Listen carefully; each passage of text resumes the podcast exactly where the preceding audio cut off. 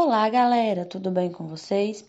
Hoje, dia 19 de novembro de 2020, vamos dar início a mais um podcast, no qual iremos falar sobre a doença autoimune chamada artrite reumatoide.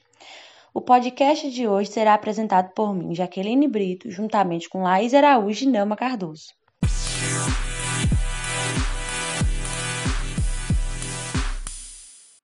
E dando início, irei fazer uma breve introdução sobre o que são as doenças autoimunes. As doenças autoimunes são grupos de doenças distintas que têm como origem o fato do sistema imunológico passar a produzir anticorpos contra componentes do nosso próprio organismo. Por motivos variados e nem sempre esclarecidos, o nosso corpo começa a confundir suas próprias proteínas com agentes invasores, passando a atacá-las. Portanto, uma doença autoimune é uma doença causada pelo nosso sistema imunológico, que passa a funcionar de uma forma inapropriada.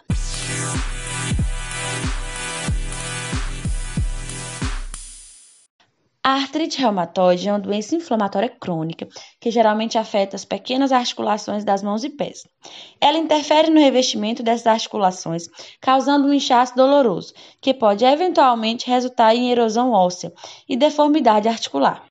A artrite reumatoide é uma doença autoimune, ou seja, que faz com que o sistema imunológico do seu corpo ataque os tecidos saudáveis por engano. Além de causar problemas nas juntas, a artrite reumatoide, em alguns casos, pode afetar outros órgãos do corpo, tais como pele, olhos, pulmões e vasos sanguíneos. De acordo com a Sociedade Brasileira de Reumatoide, a artrite reumatoide acomete cerca de 1% da população e qualquer pessoa pode desenvolver a doença, desde crianças até idosos. A doença costuma se manifestar com maior frequência entre o público feminino. Isso acontece por causa do fator hormonal, pois o estrogênio poderia mexer com o sistema imune da mulher.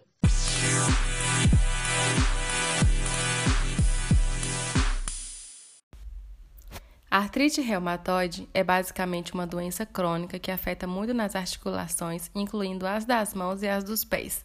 Suas causas existem em diferentes fatores, o principal é ter um grau de parentesco com pessoas que temiam a doença.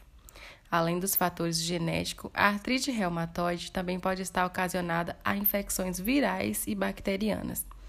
Existem diversos fatores de risco para o aparecimento de artrite reumatoide. Dentre eles, só o fato de ser mulher, uma vez que a doença afeta três vezes mais mulheres do que homens. Ter parentes próximos com artrite reumatoide pessoas fumantes, mesmo que sejam fumantes passivos, pessoas expostas a poluentes do tipo sílica e obesidade.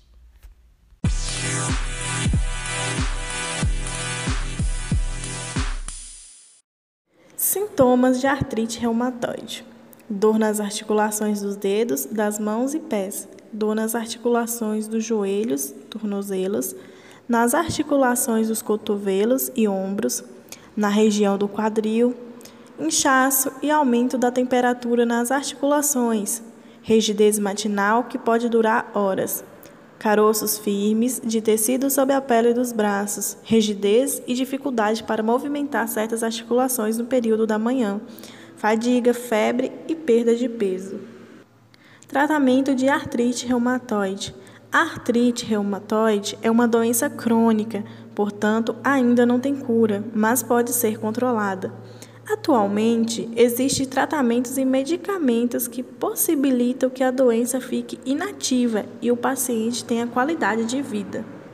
O tratamento para artrite varia de acordo com as características do paciente e sua resposta imunológica reumatologista conta que o tratamento para artrite reumatoide pode incluir orientações não medicamentosas, ou seja, modificações na rotina do paciente e recomendar a prática de atividades físicas, de fisioterapia e hábitos saudáveis. Na artrite reumatoide, assim como em várias outras doenças reumáticas crônicas, o segmento pelo médico reumatologista é imprescindível e deve ser contínuo.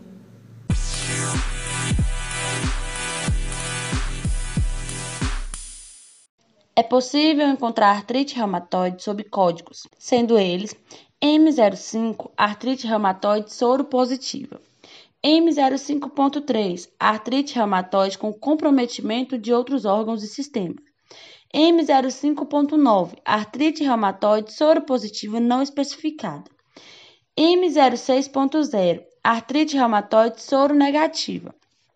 M06.9, artrite reumatoide não especificada. M08.0, artrite reumatoide juvenil.